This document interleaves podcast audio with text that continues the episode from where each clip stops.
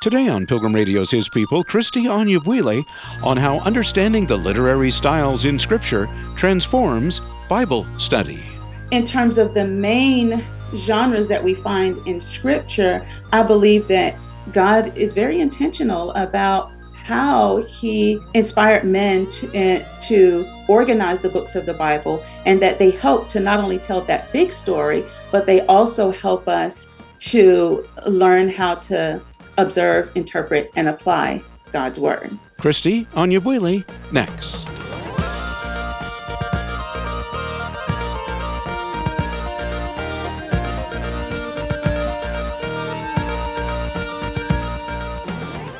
Kristie Anyabwile says Scripture is an epic story God has revealed through a variety of genres like poetry, prophecy, wisdom, and more.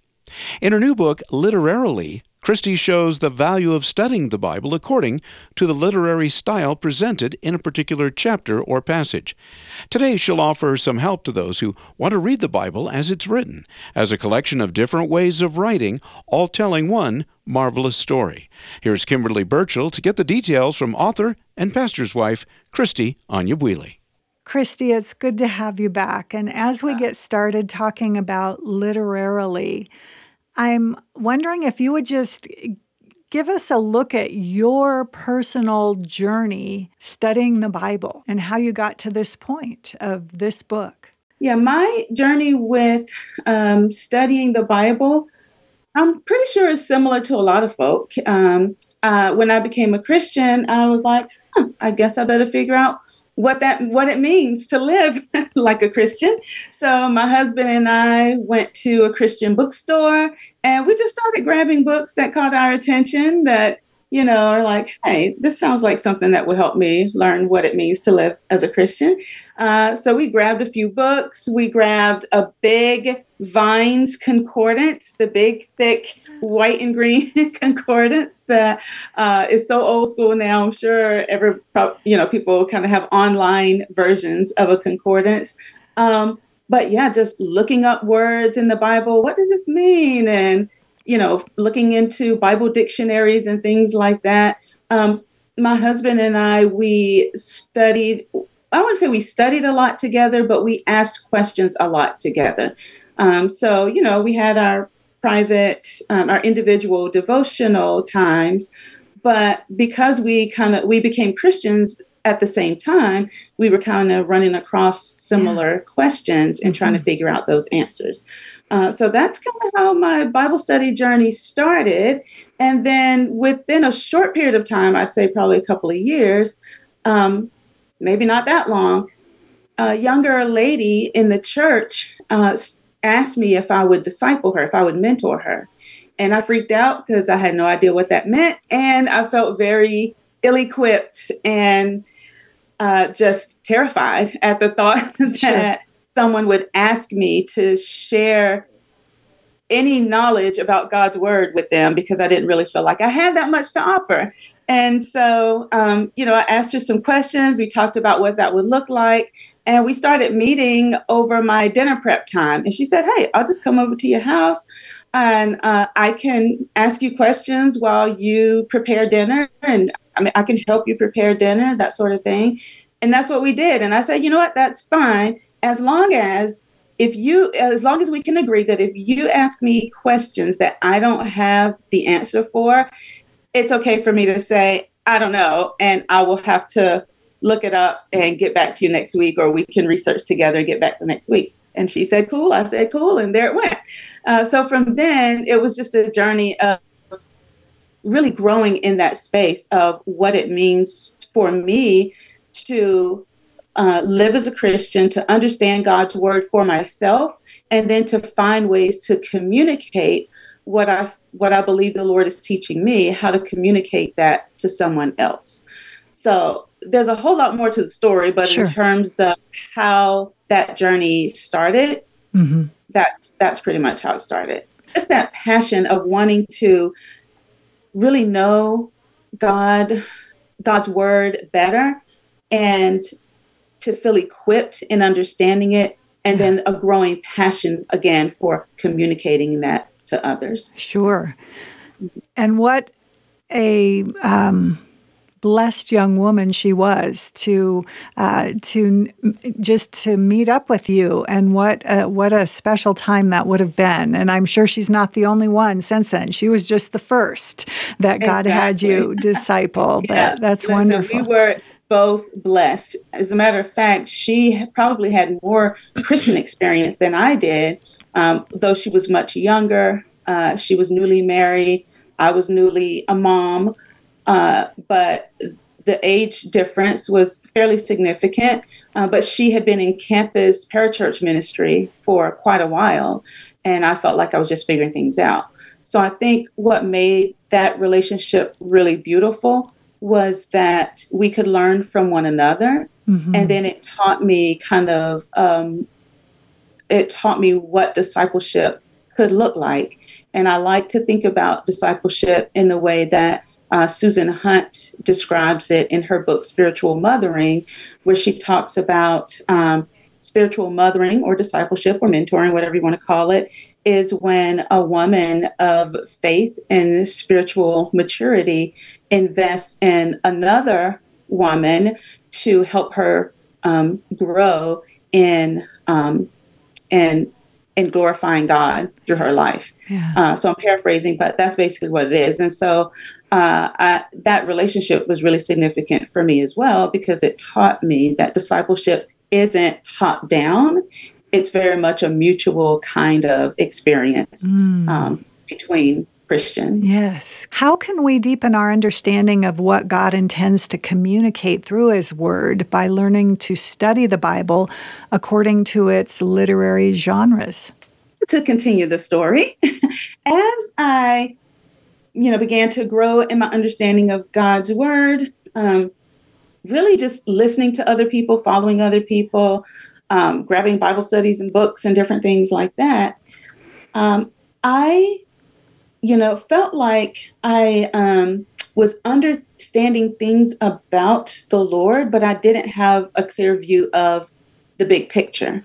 And okay. so a couple of things fell in place for me. One was very significant, which I did not know for many years. And as a matter of fact, I was talking to a group, uh, a church group, a couple nights ago, and the majority of the folks on the call echoed a similar experience that they didn't understand until years into their Christian experience that the Bible was one story about one person.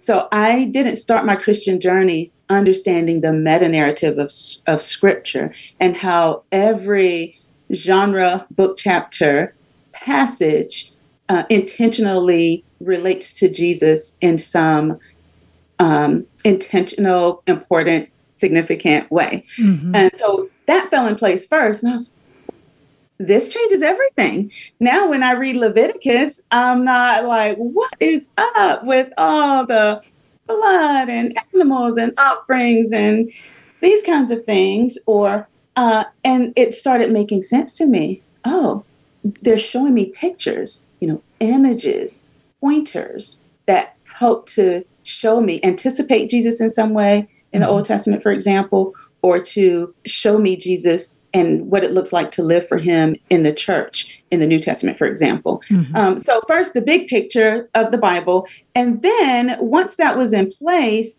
uh, as I was reading my Bible and going through, you know, Genesis through Revelation, front to back, uh, I uh, started using sort of an inductive Bible study approach in my study of God's word. So mm-hmm. I learned that somewhere along the way in the beginning. That's great. But as I continued to use the basic model of inductive Bible study, observe the text. What does it say? Interpret the text. What does it mean? Apply the text. What does it mean to me? For example, using that kind of framework. Um, in the beginning, it was great, but after a while, uh, you know, I would come away from my time in God's Word with a lot of questions that that inductive approach didn't quite address. And so it wasn't until I understood that the genre in which I'm studying makes a difference in how I observe and what I observe about the text. It makes a difference into how I come to understand um, what God means from what He says in the Word, and even how I apply it you know, how I apply it to my life today. Mm-hmm. So I just have a strong belief that um, that once you understand that the genres of the Bible, when I say genre, I mean the categories that the Bible is divided up in. So genre is just category, just like genres of music. You have jazz, gospel, classical, etc. Mm-hmm. Okay. The Bible's the same way, but we call it law, the first five books of the Bible, um, Old Testament history or Old Testament narrative, which is the next set of books in the Bible from Judges to like Esther. Uh, mm-hmm. and then you have the wisdom and poetic literature like Job and Psalms, Ecclesiastes. And then you have the prophetic books that uh, go from like uh, from Isaiah to Malachi. And then in the New Testament, the um, you have the uh, the Gospels and Acts as a genre. Um, it is narrative, but they focus primarily on the the birth, life, death, resurrection of Jesus, and then you have the epistles in the New Testament. Um, and then you have apocalyptic literature. That would be the book of Revelation and then part of the book of Daniel. Mm-hmm. Okay, so those are the primary genres uh, mm-hmm. that we find in the Bible. And then there are lots of subgenres, which we don't have time to go into. But in terms of the main genres that we find in scripture, I believe that God is very intentional about how he um, inspired men to, uh, to organize the books of the Bible and that they help to not only tell that big story, but they also help us to learn how to um, observe, interpret, and apply God's word. So, just as an example, uh, one thing that really helped me was, for example, I know a lot of people who are listening right now have probably had the experience of reading something in the Bible and you're like, huh, am I that literally? Like, how do I understand this particular passage? When it's when the Bible says, train up a child in the way that he should go, and when he's old, he won't depart from it. Is that a promise that I can hold on to? Is that um, what is that? Is God giving me a direct command and saying, if you do these things, out comes this result? Mm-hmm. How do I understand that? When the Bible talks about tattoos, does that really mean that I'm in sin because I have a tattoo? But then it also says men shouldn't cut their beards, and there's tons of Christian Christian men who um, have cut their beards. So how do I understand? So these are the kinds of questions that would come to mind. But once I understood that, hey, Proverbs, train up a child passage, is proverbial wisdom. And the function of Proverbs is to teach us how to live wisely under God's instructions. So it's not really a plug and play, you do this, outcomes that. It's more of, hey, this is wise for you as a parent to train up a child in the way that he should go. And wisdom says, as you do that, generally, right? Um, generally speaking, you know, this is what the response should look like from that kind of instruction.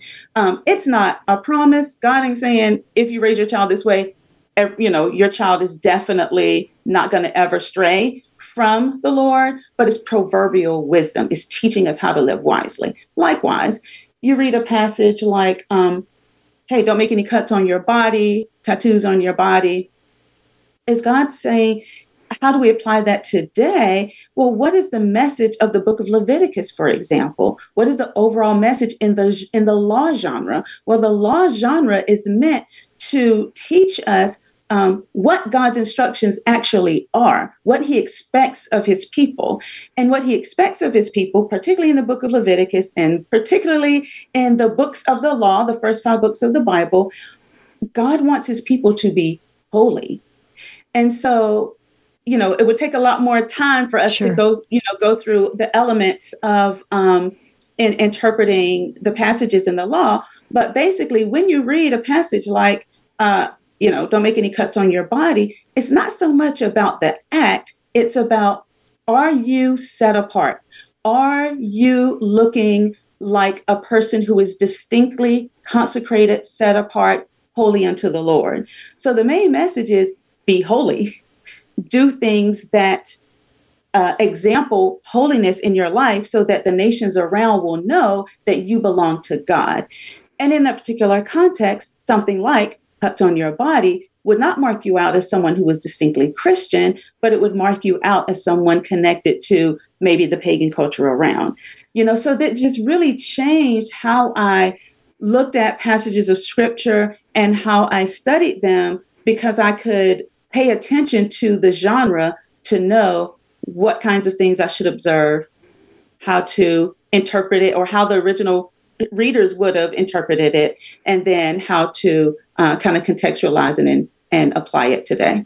I want to jump back to something that you said early on, just in case um, our listeners missed it, and also ask you to just describe that a little bit more. So, for the person who doesn't understand what the meta narrative of the Bible is, give us an understanding, a little, a quick little understanding of what that is y'all can't see me right now, but I'm dancing because I love this question. uh, and it really is the crux to me of why kind of rooting your study in the literature, the literary genre of scripture is so amazingly helpful.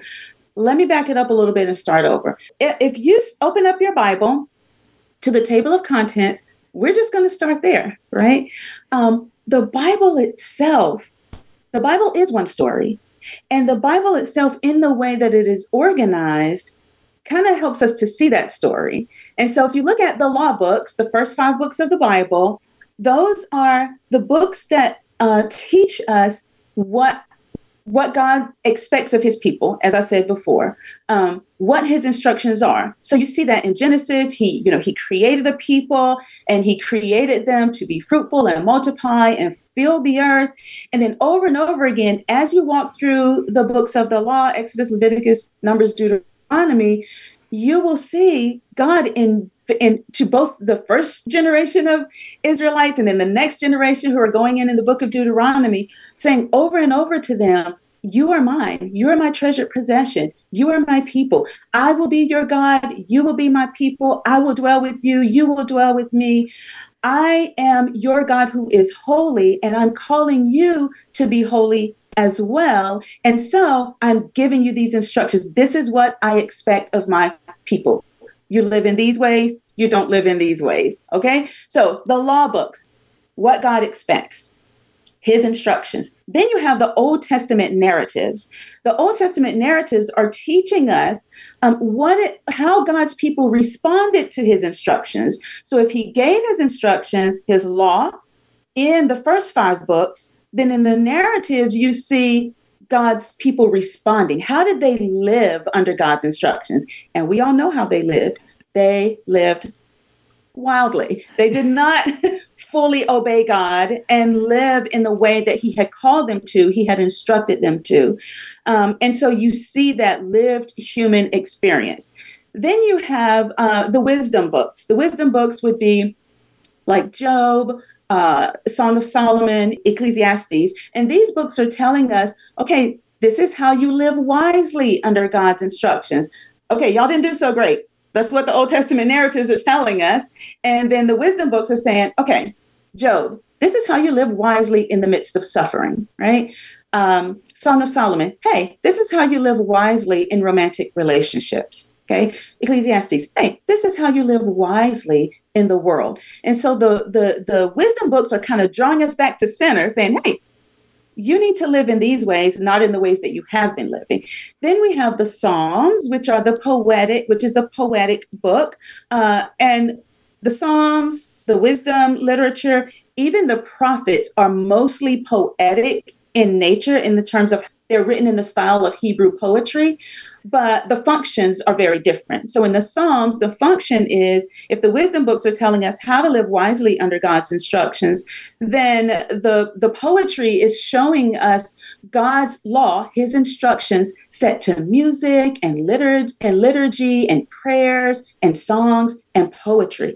So God is just in so many different ways reiterating his law, his instructions, his expectations, and and it's almost like looking at facets of a diamond to draw his people back to center back to what he how he expects them to live. Then we have the prophetic books and the prophetic books are reminding god's people this is what god said. If you live in these ways, there's blessing. If you do not live in the ways that God has called you to, then there are going to be consequences and they are going to be devastating, not only for you as an individual, but for the entire nation of the people of God. And so the prophets, God is speaking directly to them, saying, Hey, this is what I want you to tell my people because they're walling out.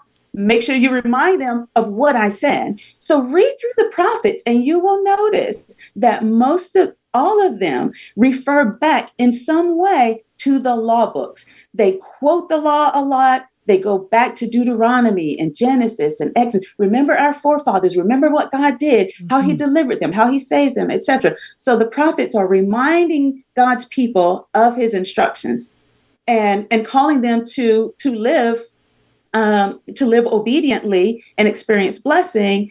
Um, otherwise, they're also really lifting up highly the consequences of not living under God's instructions.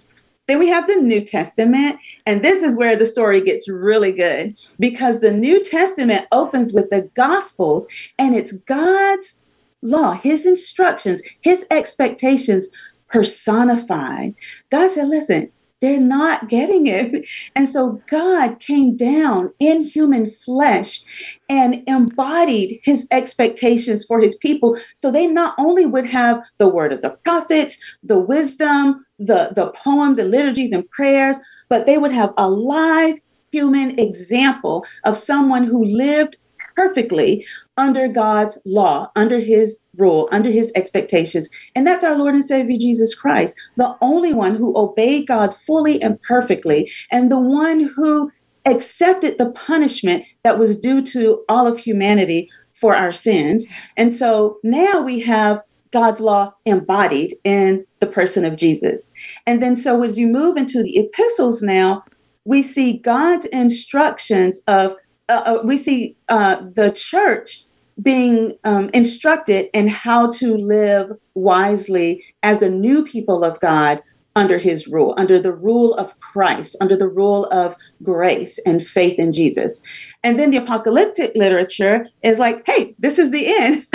when uh, our Lord and Savior Jesus Christ returns, when when the end of history comes, it actually ushers in what God had intended all along. And so in the, the apocalyptic literature, it's just uh, a fancy word of eschatology, kind of a mm-hmm. study of the end times. And people kind of scared of the of Revelation and uh, some of the apocalyptic literature. But the beauty of apocalyptic literature is it's showing us that one day God's people will live fully obedient unto the Lord because of our faith in Jesus Christ. And we will be the people that God had called us to be from the very beginning. And so that's that the end of history is actually the beginning of forever living under God's instructions as he had always intended for us to live. And so if you look at the genres, you see the story of scripture, the meta narrative of the Bible played out even in how the Bible itself is laid out. I'm speaking with Kristie Anyabwile, author of the book Literarily How Understanding the Bible Genres Transforms Bible Study. Kristie is a pastor's wife, mother, author, and instructor for women Bible teachers through the Charles Simeon Trust. Kristie, not only are there the genres, as you mentioned, but within each genre, there are three main types of writing. Can you quickly tell me what those types are? Yes. Um, so remember, I was saying before, as an example, when you get to um, the wisdom literature, poetry, and even the prophets, they even though their genres are different, meaning their their literary function is different, they're all poetry. And so you study poetry the same the same way. Um, and and so uh, throughout the bible you will see so some people will read genesis and they're like well you old testament so for example old testament narrative old testament history are primarily stories but they're history. So it's not like made up stories. They're they're historical accounts told in story form uh, to help us see and understand, you know, the workings of God people um, to God's instructions. And so, but you find narrative texts in the law and many other parts of in the prophets and other parts of the Bible. Uh, so people kind of get a little tripped up thinking if you say poetry, then I'm only going to find that in Psalms. That's not the case. Or if you say Old Testament narrative, I'm only going to find that in the historical books. And that's not the case. So the three types of text that you generally find in the Bible that flow through every genre uh, would be stories, those are your narratives, would be poetry, and also uh, discourse or speeches. Okay, so you will find so um, stories. Everyone knows what a story is. there's a beginning, there's a middle, there's an end. There's some conflict, there's some climactic moment, there's some kind of revolution that brings a story to a close. Uh, we think about stories in, in the form of a plot, and um, and I think a lot of people are familiar with that. So when I'm studying uh, passages of the Bible that contain stories, I want to think about it in those terms. How does the plot play out in this particular passage? And what is this uh, story emphasizing that would help me to under, understand what God wants to communicate there? The second text type would be poetry. And again, it's Hebrew poetry. So it's not rhyme in the way, you know, that mm-hmm. people generally think of poetry in a, you know, Western context. Hebrew poetry consists of parallel lines that match in some way. So they're parallel lines that can be in sets of twos or threes or fours. And those parallel lines um, either echo the same content, so it's saying the same thing but in different words, or giving you a different word picture but saying mm-hmm. the same thing, yeah. or it could be that they, they could be contrasting one another, the parallel lines, or the parallel lines could be extending the thought of a previous point. Uh, and so when you're reading the text type of poetry, you want to read it keeping in mind the, these parallel lines and how they work together to show us shifts in imagery and word pictures that move the poem forward.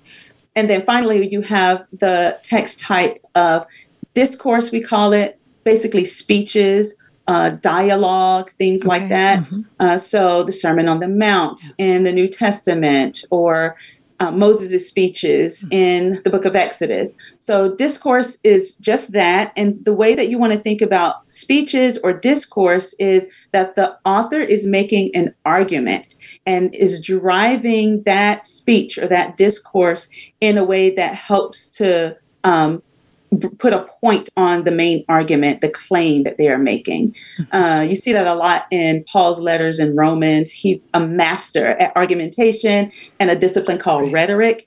And so it's really easy to see. It's fun to see, I would say. It's fun to see how Paul makes arguments in the books that he writes. So those are the three text types and a little bit about what yeah. you want to look for um, within those text types.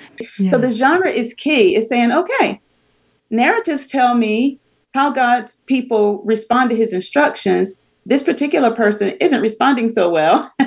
and so, what is this teaching me? And how do I see Jesus being anticipated or um, the burden for the need of Christ in this particular passage? So, I would just start in those places, work with a partner, trust the Holy Spirit, and mm-hmm. um, get the book, and hopefully, it'll be a help to you. You've been listening to His People on Pilgrim Radio. Many thanks to our guest, Kristie Anyabwile, author of Literarily How Understanding Bible Genres Transforms Bible Study. Kristie is a women's Bible teacher and a pastor's wife. Coming up on tomorrow's program, it's Heather Holleman with thoughtful insights on engaging in more vibrant and loving conversations. It's such a delight. You're going to love it. People are going to want to talk to you, and you're going to find your happiness is increasing, and your transition to spiritual conversations will just be so smooth. That's tomorrow at the same time, right here on His People. Thanks for listening.